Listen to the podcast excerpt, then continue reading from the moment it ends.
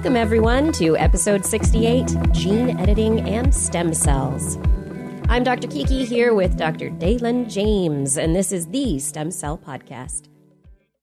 All right, everyone, welcome back to the Stem Cell Podcast. Thank you so much for tuning in. How you doing over there, Dalen? You're in a basement or something. I'm in a basement. I'm uh, I'm away from the lab currently on a part of my home renovation summer project. That's right. We talked about in the last show. It has commenced, and it is so terribly mundane and boring, but highlighted by moments of glory, which you would think you wouldn't care about. When you look in your own house, when you look at your sink, do you say, oh man, I love that sink? I don't think so. I got this sink today and it was so glorious. I just sat there and I looked at it for like a good a good 10 15 minutes. It was so pathetic. You're just so happy. It's the, it's the little things, like a sink. And you're going to look at that sink every day. Yes, right? exactly. And it's in, in life when so much goes wrong with any project.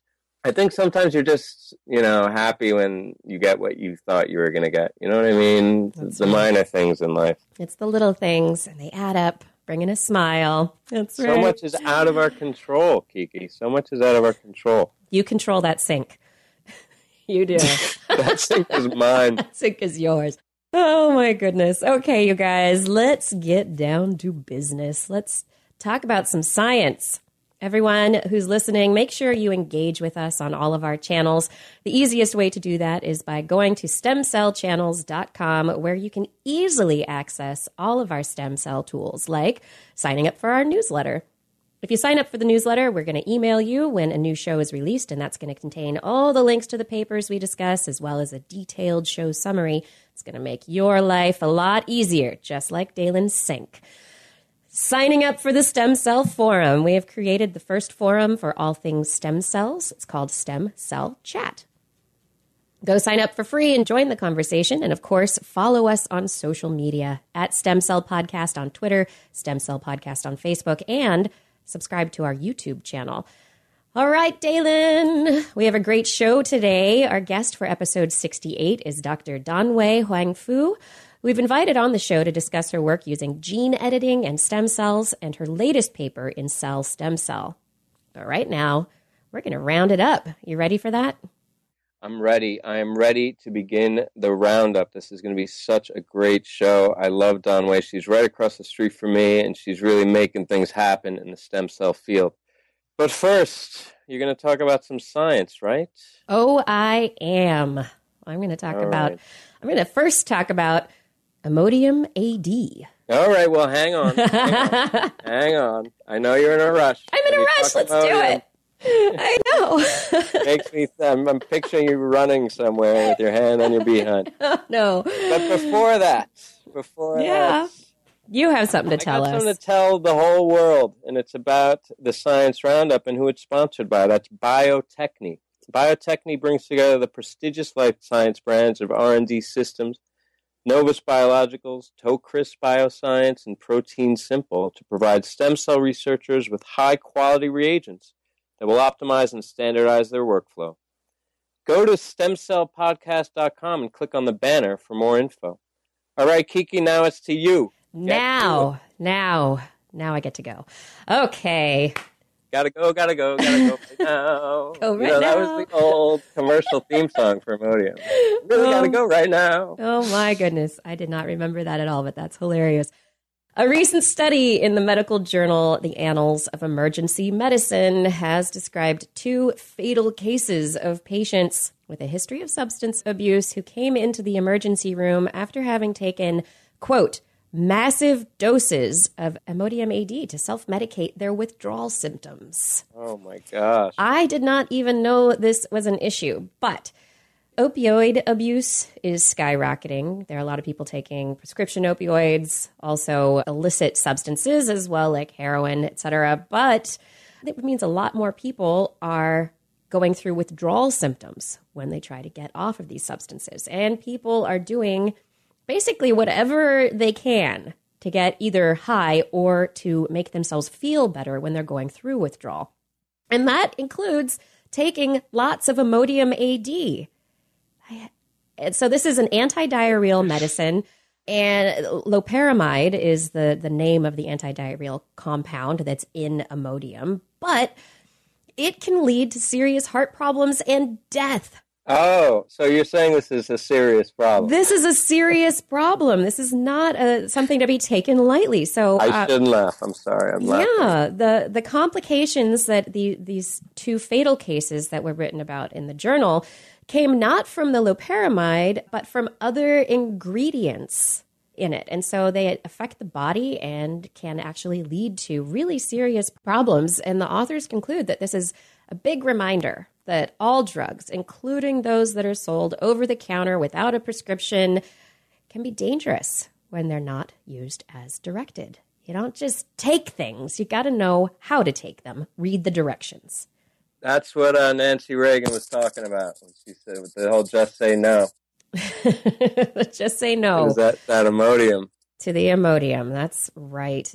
Moving on, we've talked about this before, but the World Health Organization has advised people living in regions where Zika has spread to consider delaying pregnancy because of the birth defects that are tied to the disease.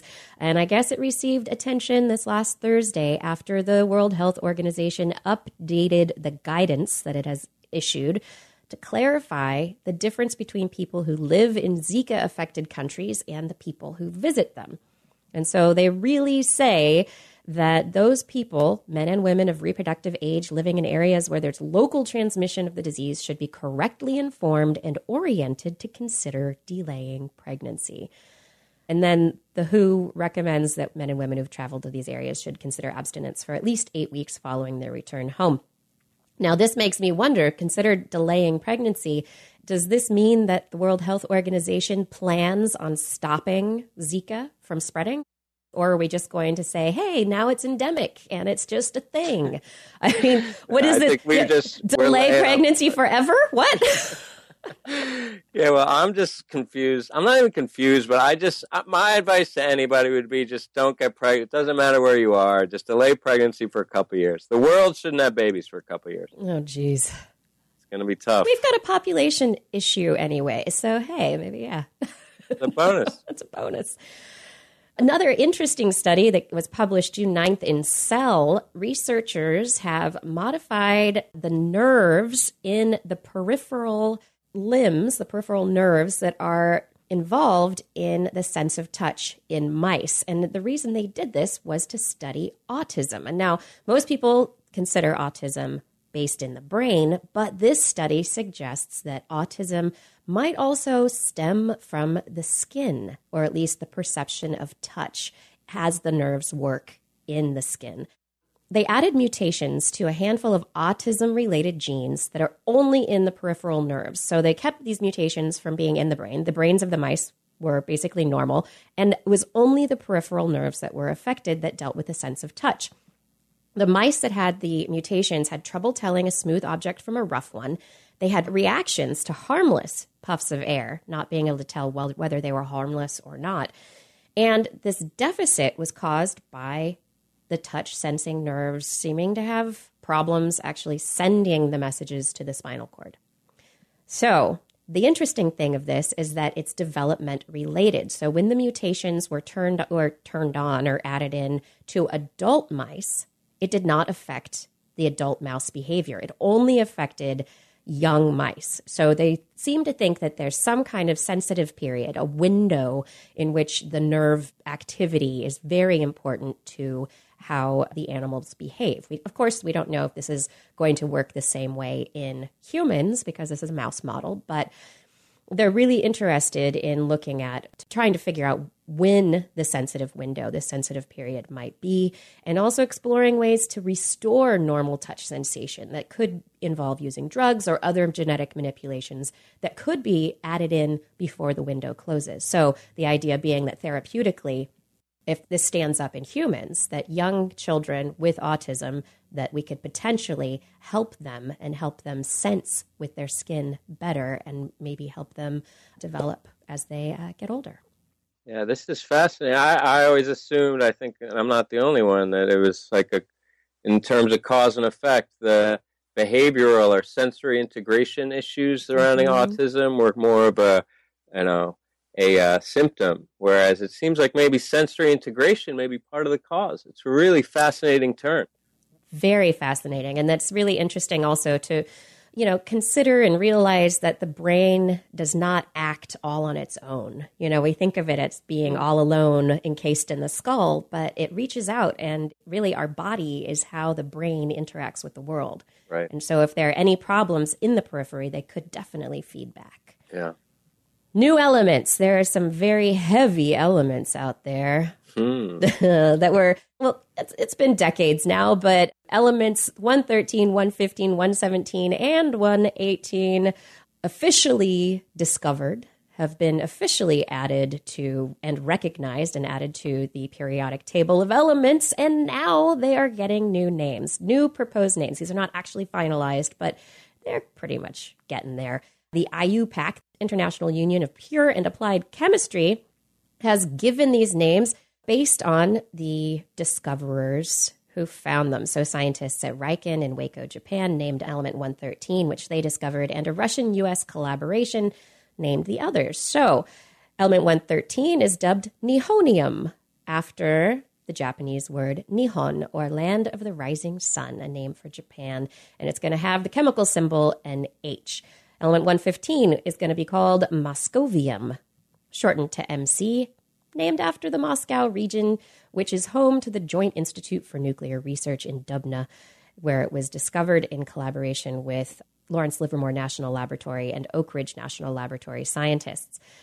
U.S. got a little call out in there too. Tennessee is going to be on the periodic table for 117, and it's going to be called Tennessine and that's after the home state of Oak Ridge National Laboratory. The symbol will be TS.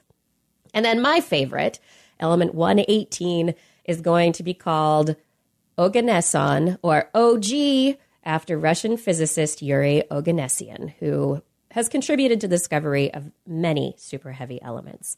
That is definitely the coolest one. I'm with you. Yeah. OG. That's right. also the heaviest. I mean, you can't argue with the heaviest. And this is a big deal because they're not making any more of these elements, are they? Well, they're not making anymore, but you know, we're trying to find them and these super heavy elements are kind of hard to catch because they decay very very quickly. And so to actually be able to confirm their presence in any system is very difficult. And so it's pretty cool when we actually get these predicted elements actually confirmed and stamped into the periodic table. It's like, we know they're there, they're hiding from us, and we're going to find them. We're going to find that OG. OG. Sounds like a, a gangster movie. I know. I'm picturing Yuri Oganessian, and I'm, I'm thinking OG, and I don't know. I, when I think OG, I think of Ice T. You know, he's my icon of the OG. But Yuri, Yuri could be something like that. It could be. That does it for me for the roundup. What do you have?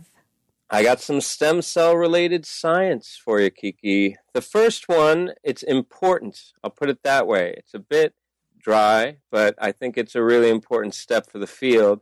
This is like a, uh, a reference library, you could think of it. This is a group that took a bunch of different stem cell lines human embryonic stem cell lines and induced pluripotent stem cell lines and, you know, the real issue here is you need to rigorously characterize these things so that you know what differences may arise during their culture or their derivation because they come from a lot of different sources, especially the iPS cells. You know, they come from different types of tissue.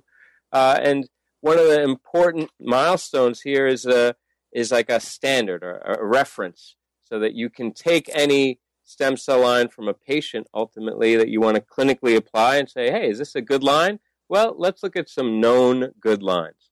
All right, so to achieve this landmark, the uh, Progenitor Cell Biology Consortium performed comprehensive experimental and genomic analyses of 58 iPS cell lines from 10 different laboratories, which were generated using a variety of different methods.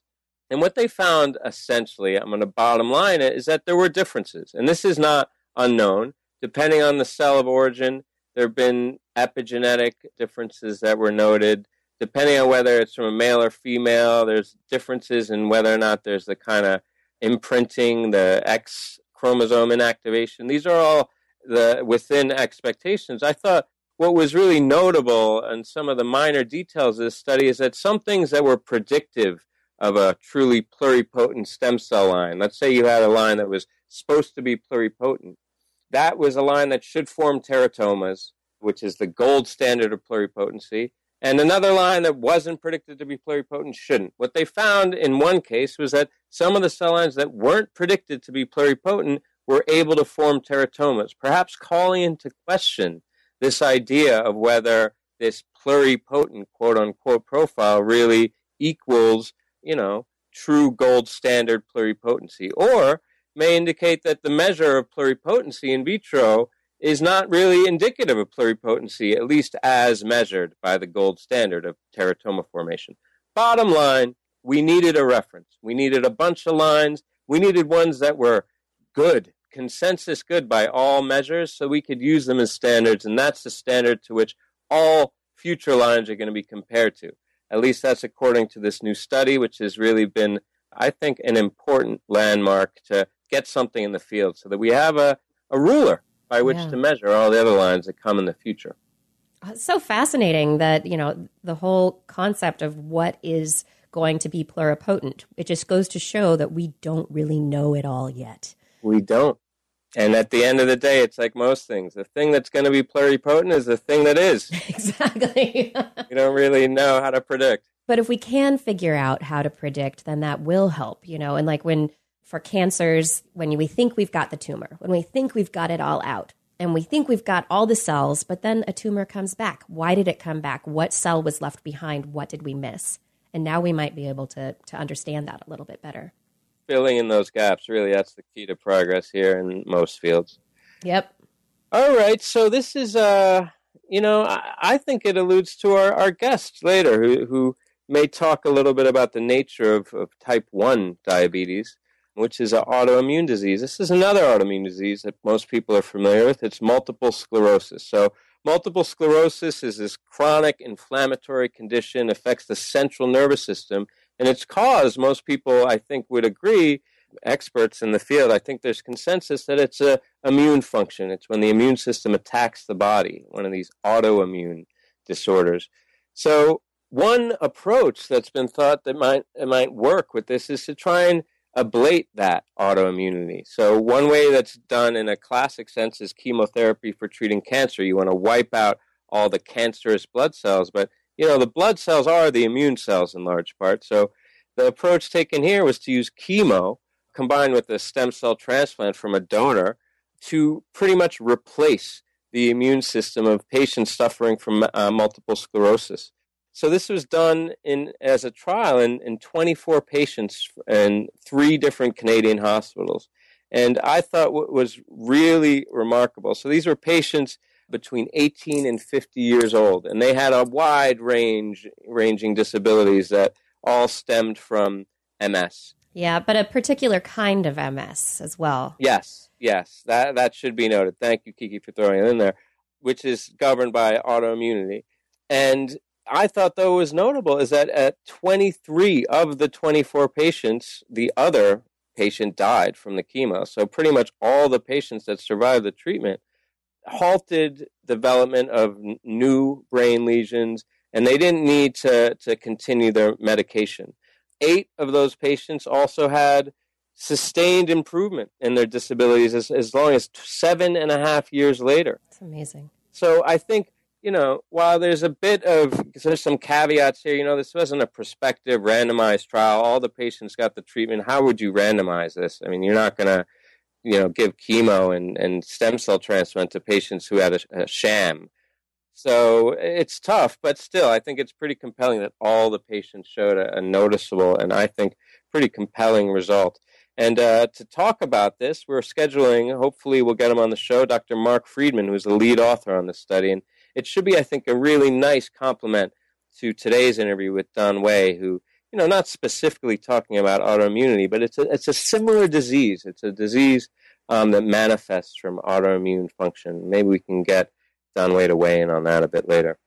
Yeah, and uh, get with Dr. Friedman to talk about specifically, you know, how the stem cells work in this case and how do they go about resetting the immune system so that, I mean, seven and a half years later, I mean, that either halted or improved symptoms. This is unheard of, especially for, and this is a primary progressive form of MS, which only affects a very, very small percentage of patients. So the majority of people have relapsing, remitting multiple sclerosis, where it's like they get a little worse and they get a little better and just kind of goes like that for a while. But this primary progressive is just, it's all downhill mm. until people die from complications from MS. So, I mean, you're bedridden, you're having lesions in the brain. This is to go, I don't know, chemotherapy and stem cell transplant, and then you're fixed. Yeah. But what? it's a pretty big deal. As, as yeah, as effective as a therapy was on this patient population, yeah, it's very, very compelling. Yeah. And I mean, you can imagine also extending it that it wouldn't take such an insult. You know, maybe if you can figure out, use this platform as a means of kind of defining what the nature of that autoimmunity is, it would be a major step forward of trying fitting this into a more traditional, you know, pharmacological paradigm, trying to derail the process as opposed to try and replace the entire immune system. So it's a really big deal. I hope we can get Mark Friedman here to talk about it with us, give us some of the details. Yeah, I think he's going to be on episode 70. So that is something we'll look forward to. Yeah, I can't wait to hear his future directions there. That's going to be something. So, next, we got new techniques to assess the fate of stem cells in vivo. This is a study that was recently published in Genes in Development.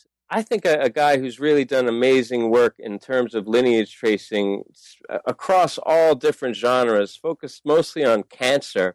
He began in the hair follicle field in Elaine Fuchs' lab, but what he's done essentially is found out these really elegant ways to figure out which cells come from what cells in vivo. I mean, it's easy when you're looking at them in a dish, but in the body, with all the trillions of cells, it's really hard to define what came from where and how long ago and how many cell proliferations have there been in the meantime. And this is really, really important, not just in development, but what Dr. Blancpain focuses on is, is cancer mostly because you know there's this idea the cancer stem cell. Where's this? As Kiki was alluding to earlier, we get the cancer, we got rid of it, chemo, yay, remission, and then no, there was this little stowaway stem cell that got reactivated and, and led to the tumor, you know, recurring. So it's really important to try and zero in on these cells and also to understand where different cells and organs come from in normal development. And that's what uh, Cedric did in this group.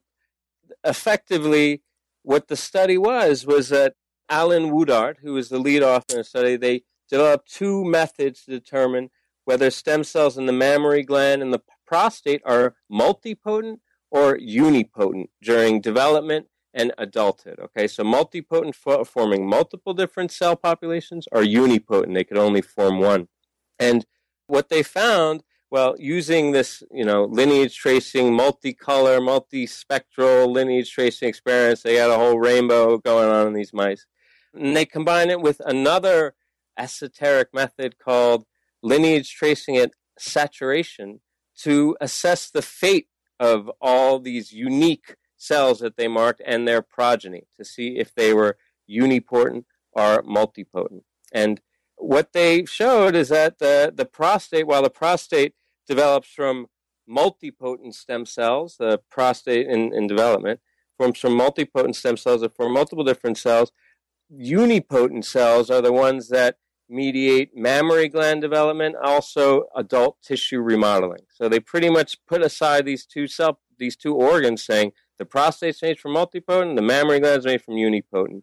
And figuring out these relationships across all organs is really going to be an important step for cancer because usually it's the, the progenitor cells within the, the organ that give rise to the cancer. And we don't really understand organ to organ how they're made, whether it's this unipotent or multipotent process. So it's a pretty cool study and a, an important, I think, addition to the many, many studies that Cedric Blancpain and his group have made to understanding lineage tracing and cellular origins in cancer and normal development.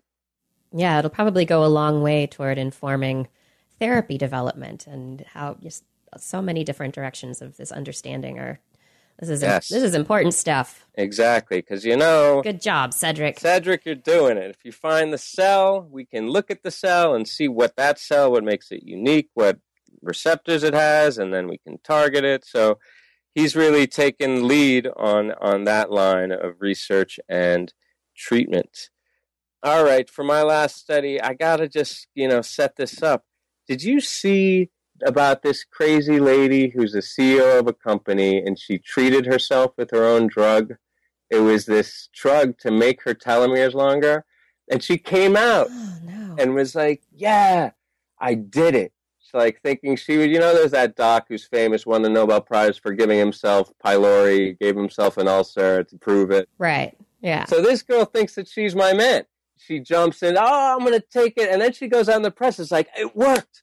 I'm my, I'm effectively 20 years younger. My organs, I'm young. And they looked at the details, and it was all margin of error. It was all a bunch of malarkey but still, I mean, it took it took a lot of gusto, I think, to just go blind and take your own treatment. Clearly, a little bit of a publicity stunt, but it's a setup for this story because the the idea here was that she took this lenti. This is crazy what she did. She took a viral agent that was wow. making overexpressing TERT, which is like an oncogene, Yeah. to make her telomeres longer. She wanted to make her telomeres. Longer. But she could have potentially given herself cancer. Yes. Yeah. And I think that, that, that we'll wait and see on that one. Yeah. I, I mean, I wouldn't want to be her 20 years younger, but in, in those, you know, in 20 years, she's going to have all kinds of things going on, I'm afraid. Anyway, so that's the idea. And the idea, I- think, maybe isn't so bad. And let me elaborate on that. Please do.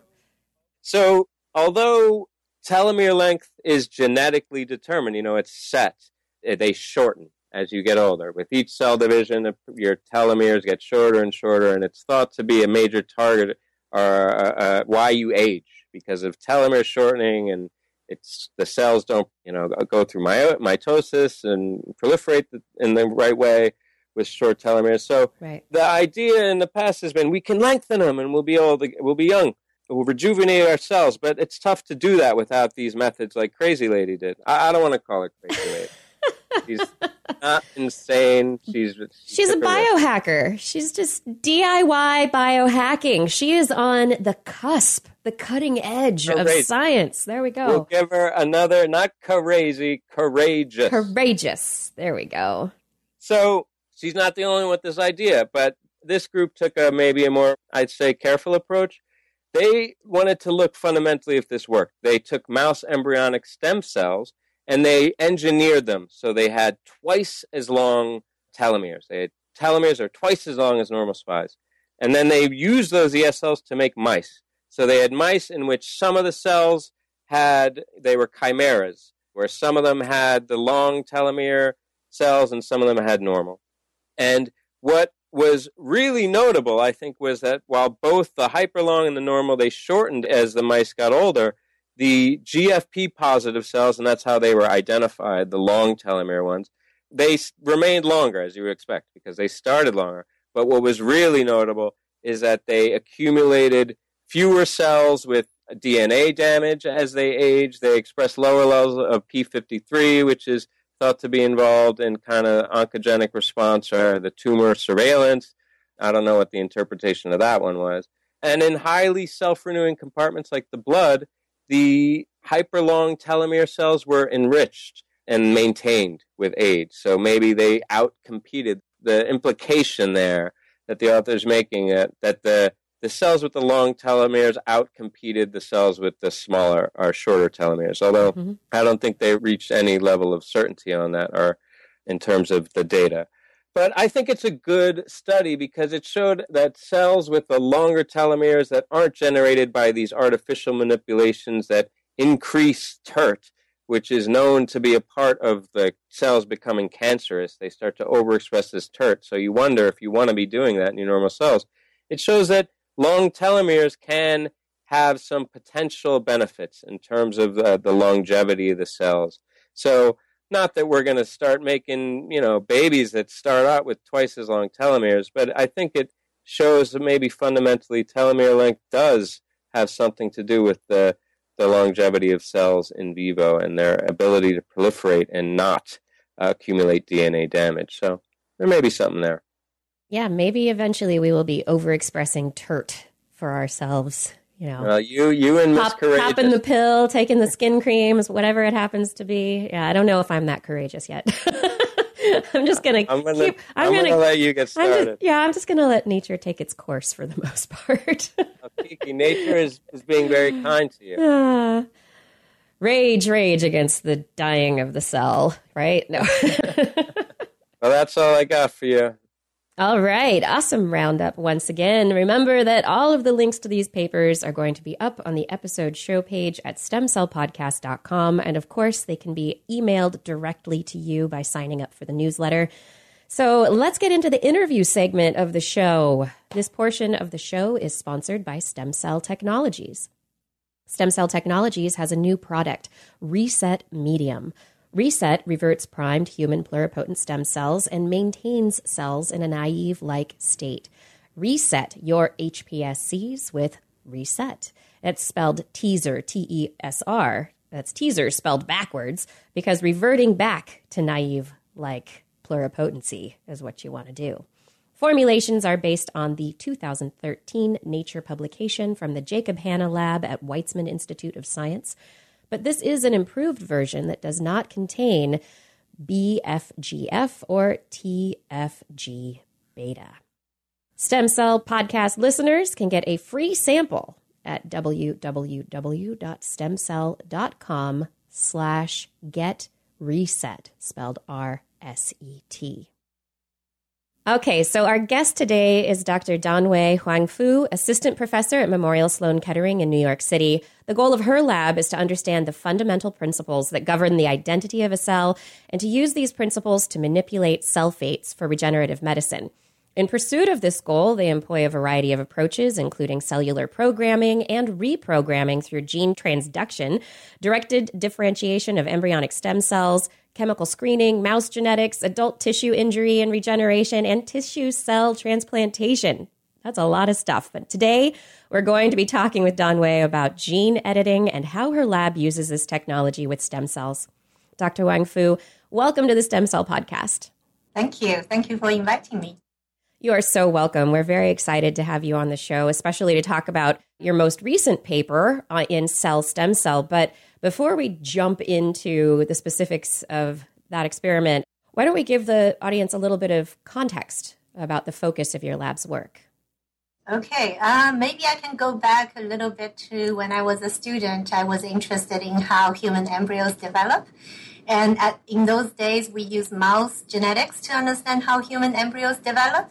And when I was a postdoc, I was trained uh, in Doug Melton's lab at Harvard. Uh, and there I start to get exposed to stem cell technology. So now that um, I have my own lab, I decided that I want to sort of combine the stem cell technology with my initial intention to understand human development uh, to really apply genetics to human embryonic stem cells in order to understand differentiation decisions.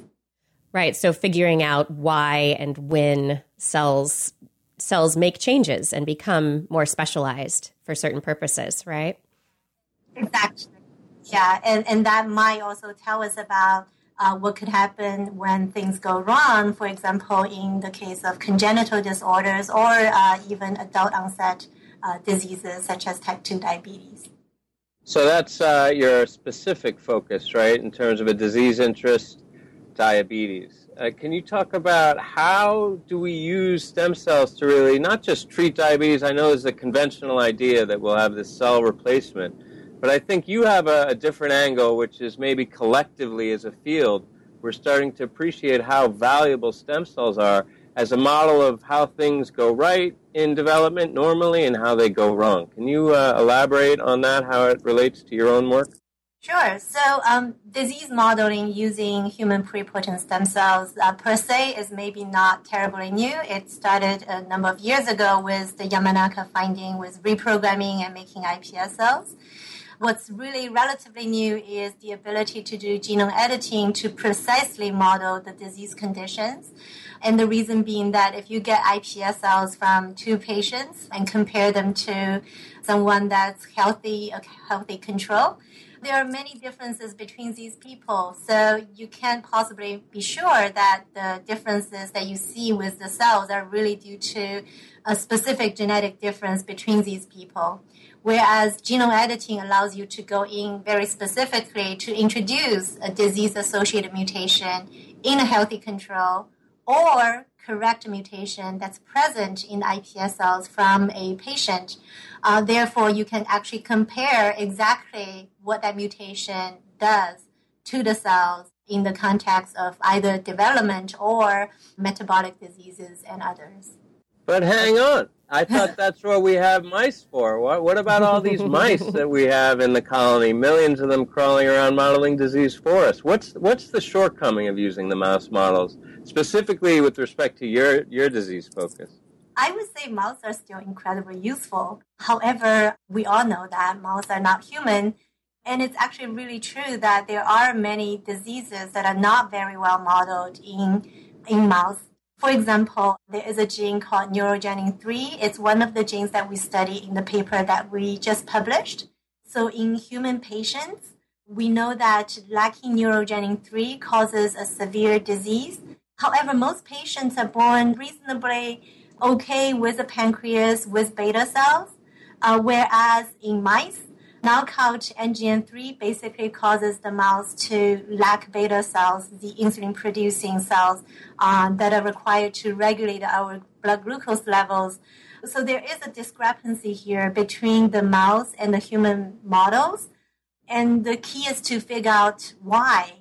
And to figure out why, I would say the human ES cells would provide a pretty good way to bridge the gap between the differences in humans and in mouse models because obviously we cannot experiment on humans. yeah. Not so easily, yeah. Well, you speak speak for yourself, Samway.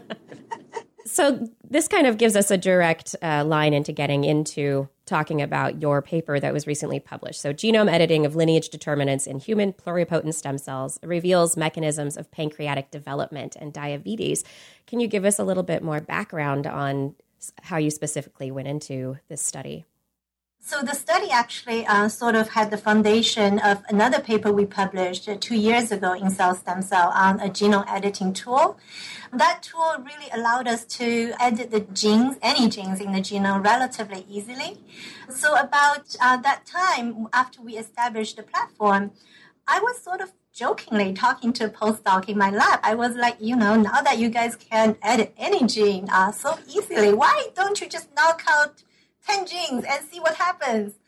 I was just joking, you know, but the postdoc took it very seriously and he actually decided to take a very systematic approach by knocking out a bunch of transcription factors that are known to be important in tra- pancreatic development but not exactly known for their roles in human development, to see what exactly happens if we were to knock out these genes in human ES cells and what happens to the differentiation of the cells?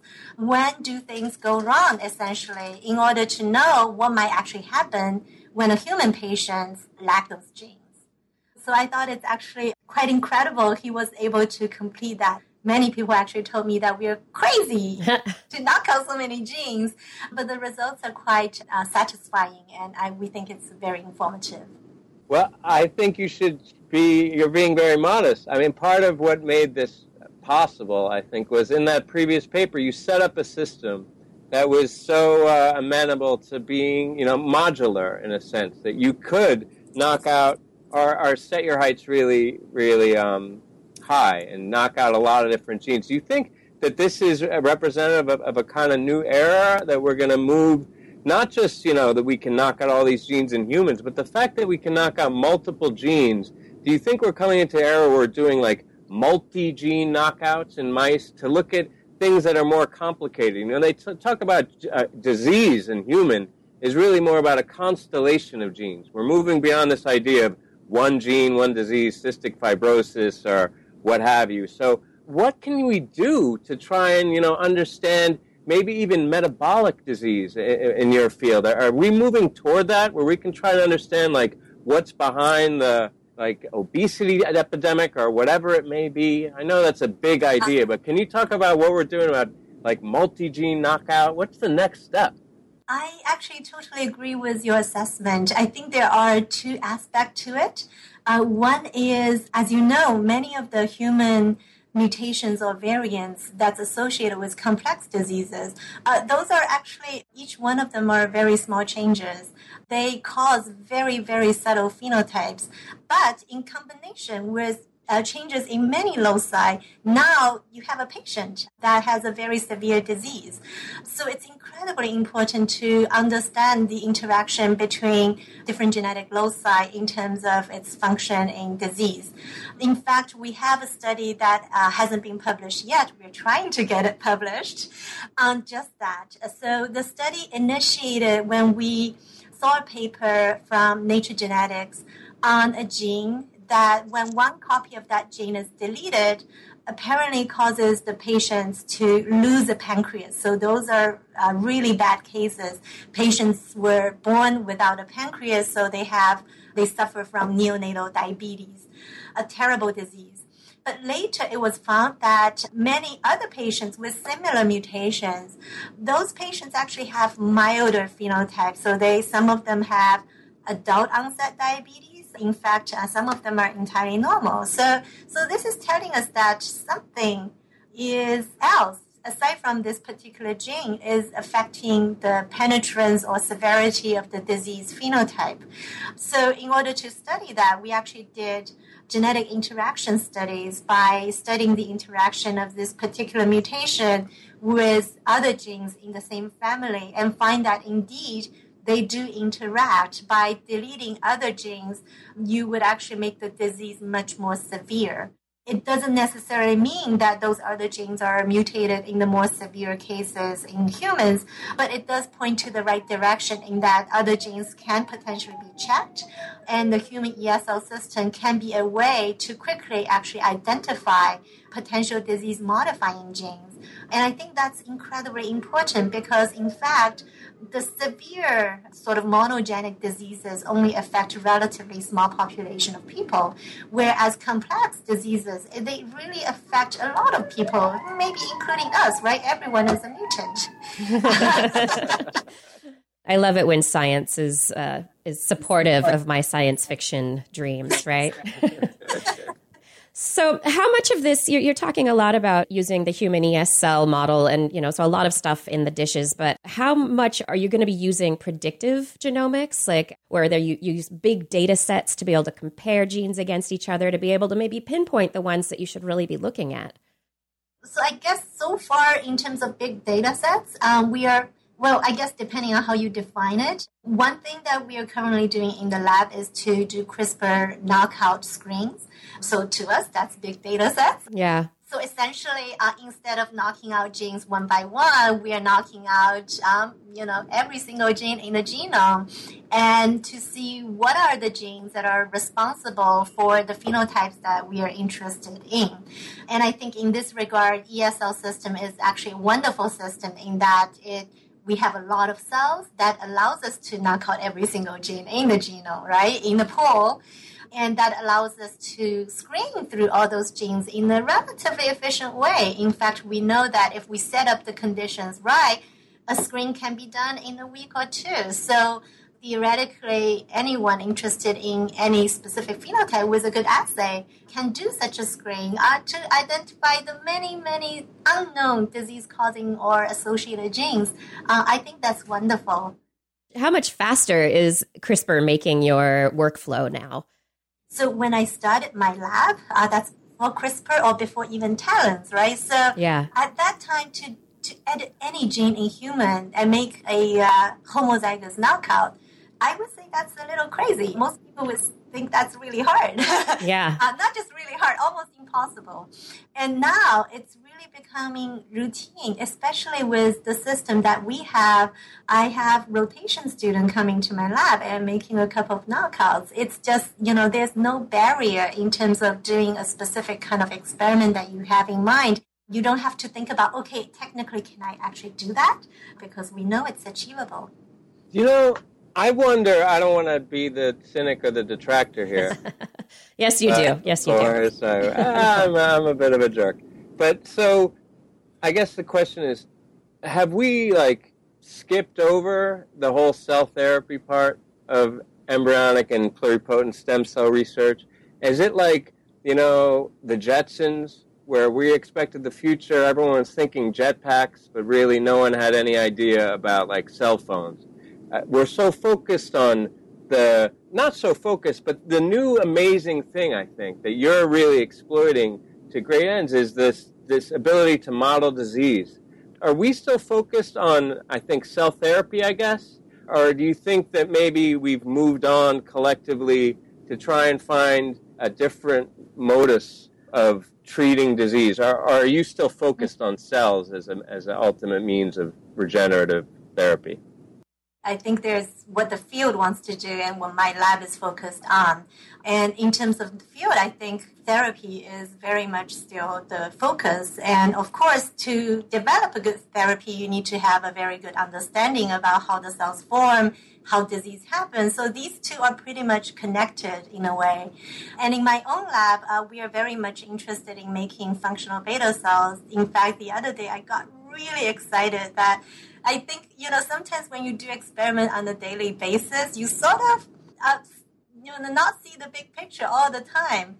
But in fact, if I think back when I was trained as a postdoc, to be able to make functional pancreatic beta cells that can secrete insulin to regulate our blood glucose levels, it was, you know, it was proposed, but it was sort of like, we don't know. Can we even achieve that? It'll be far away. We, we just, you know, cannot really see that happening immediately.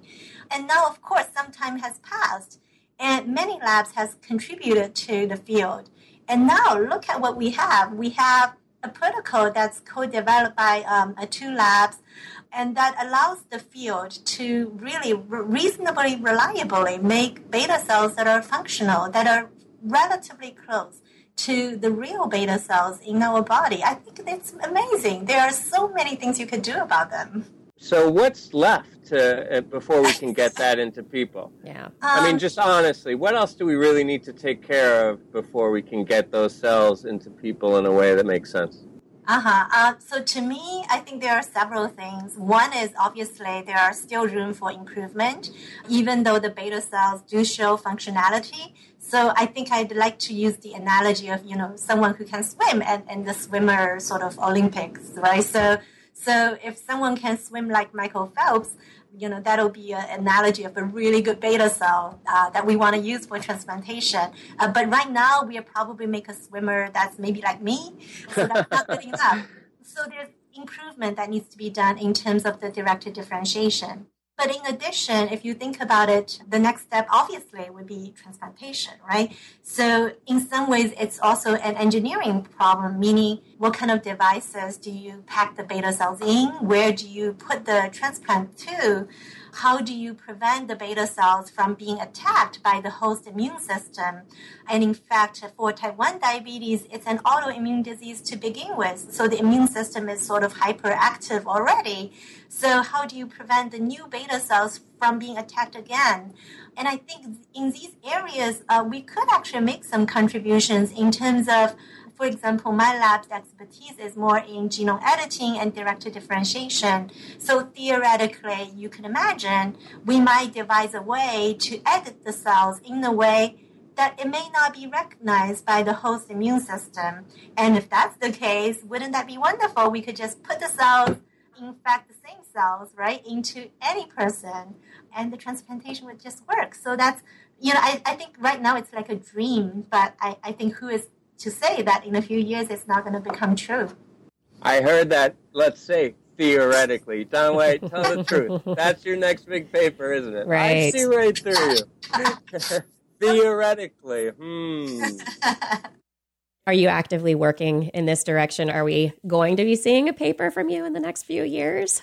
I think it's definitely too early to tell, but this yeah. is the direction that we are interested in for sure. And not just us. I think there are other people who have maybe similar ideas, right? Ideas maybe using different approaches, but I think it's generally recognized that transplantation is a potential barrier. And I think genome editing can be one way to maybe modify the cells to evade the immune attack. Yeah. Once you can figure out what signal the immune system is honing in on to decide to attack a pancreatic beta cell, then you, maybe you can take that out. Exactly. Right. to me, this is actually there's an interesting sort of way to think about it. In that, uh, you know, tumor immunotherapy is really popular nowadays, and in many ways, we are trying to to boost the immune system to try to attack the uh, the tumor cells, right? Because in these cases, the tumor cells are bad. Right. But in our case, maybe we want to manipulate the immune system in the opposite direction so that they will not attack the good cells that we are putting in. So I think there are a lot that we could learn from the immunologists, actually. I see collaborations in your future. uh, it's no coincidence. You're at uh, MSK. MSK, they got a lot of that going on, right? So you're in a good place for that. Yeah, I'm talking to my colleagues. Fantastic. well, I just want to say thank you so much for joining us to talk today. We don't want to keep you too much longer. We've already been been taking your time up uh, during grant writing season, so so I know there's probably a lot more work for you out there. But thank you so much for spending some time with us and explaining your work. I just it's just fascinating. Oh, no problem. It's fun. Thank you. Thanks a million, Dunway. Talk yeah. to you soon. Okay, bye bye, both of you. Bye. All right, Kiki, that was Dawn Way. What a great interview with her. I really enjoy talking to her. I meet her sometimes around the neighborhood. She's very mild mannered, but she's like a wonder wonderkind in the lab. She's hysterical. And, uh, you know, I, I, would like to be a friend of hers. maybe, maybe. Dreams do come true. I mean, you, you are right across the street. Yeah. Yeah, well, that, that could work for me or against me, to be honest. Yeah, but it was a really good interview. And I feel like she's doing some amazing work. I mean, systematically being able to just hone in on specific genes, figure out which genes are responsible for certain aspects of the cell development, it's going to really take diabetes therapy somewhere. And I really love the way that she explained her work and how she is focusing on it. I mean, she's just enthusiastic. It really seems like she likes what she's doing. Yeah. It's no wonder. It's no wonder she's killing it out there. Yeah. Everybody wants Dawn Wei's cells. yes yes, they do. At this point, should we close the show? The good old SCP rant. Yeah, I think it's time. I think I'm not angry. I, am so soothed by that interview, but I could get stirred a little bit. I think you've got it in you. What are we ranting about today? Today, we're ranting about pedestrians. I mean, I should say I'm a pedestrian most of the time living in New York City but I can understand that I'm a terrible, terrible pedestrian at times, and I hate myself even while I'm doing the things I'm doing. But I mean, I've never really seen it from the side. I have, but I'm much more sympathetic to the pedestrian. But I still have to say uh, they're annoying because they just sometimes, you know, when you're driving the car, they'll just start walking, and like they know that you're not going to hit them, but I don't know if they even see me in the city right. because you just see right through cars. So I get so anxious, and sometimes I just kind of want to hit them just to teach them a lesson. that would not be a good idea. so I don't know. Here in Oregon, it's all pedestrians have the right of way, and every intersection is a crosswalk, even if the crosswalks are not painted on the street. So people, it's like Frogger here in Portland. Like people are just in the middle of the street all the time. It's busy road. They're just walk out in front of everybody. Ladies with baby carriages pushing the babies into the middle of the street as a car is bearing down on them. I don't understand. I mean, I get it. You want to cross the street. I'm a pedestrian too very often. But I I understand that cars weigh about a ton and I don't. The laws of physics are against me. It should be in my best interest to keep my eyes open and not walk in front of cars. I don't understand the pedestrian death wish. I don't get it. Uh, I don't know though about what about in Portland? I'm just not picturing it. In the city, I'm picturing maybe in LA, although there's no like real city for people to walk around. But like everyone's got to get somewhere. I was in Vermont. I go there every summer, and I got annoyed in reverse because everyone was falling over themselves to get the other person to go. It's like, no, you go ahead. No, you go. No, you. No, you. No, you. And it's like gridlock in the street. And when I picture Oregon, that's what I'm picturing. I'm picturing a lot of nice people. But apparently, yeah. there's you who's pissed at these women in baby carriages? Kiki, why since when are you hating new moms? I don't hate new moms. I just think they need to protect their babies better. I'm like, seriously? Get their babies out the street. Get your baby out of the street. I don't care about you. You walk in the street, but your baby should not be in the street like that. Fair enough. Go to a proper crosswalk with a stop sign or a stop light and protect your baby. One more block. Walk one more block to protect your baby. I don't understand. It's like, I got a baby carriage. Don't hit me. Ba- the babies out. We got to protect the babies. I think we can all get behind protecting the babies. Can we agree on that? That's what I can agree on for sure. okay, does anyone have an idea for us to rant on? If you have one, send them to us on Twitter at Stem Cell Podcast or email stemcellpodcast at gmail.com. All right, Dalen, this concludes another episode, episode 68 of the Stem Cell Podcast, full of great information, another great interview. I think it was another good show. Good.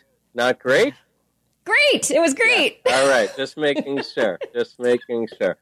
All right, Kiki, it was a great one. It was a great one. I'm with that. I love Uh, I'm going to go over there right now and see if she wants to be my friend.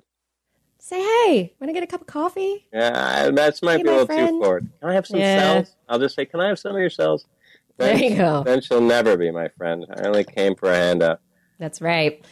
All right, everyone, be sure to tune in for our next great episode where we will interview somebody fabulous and deliver you all the latest papers. Dalen, I'm looking forward to next time. Me too. Can't wait.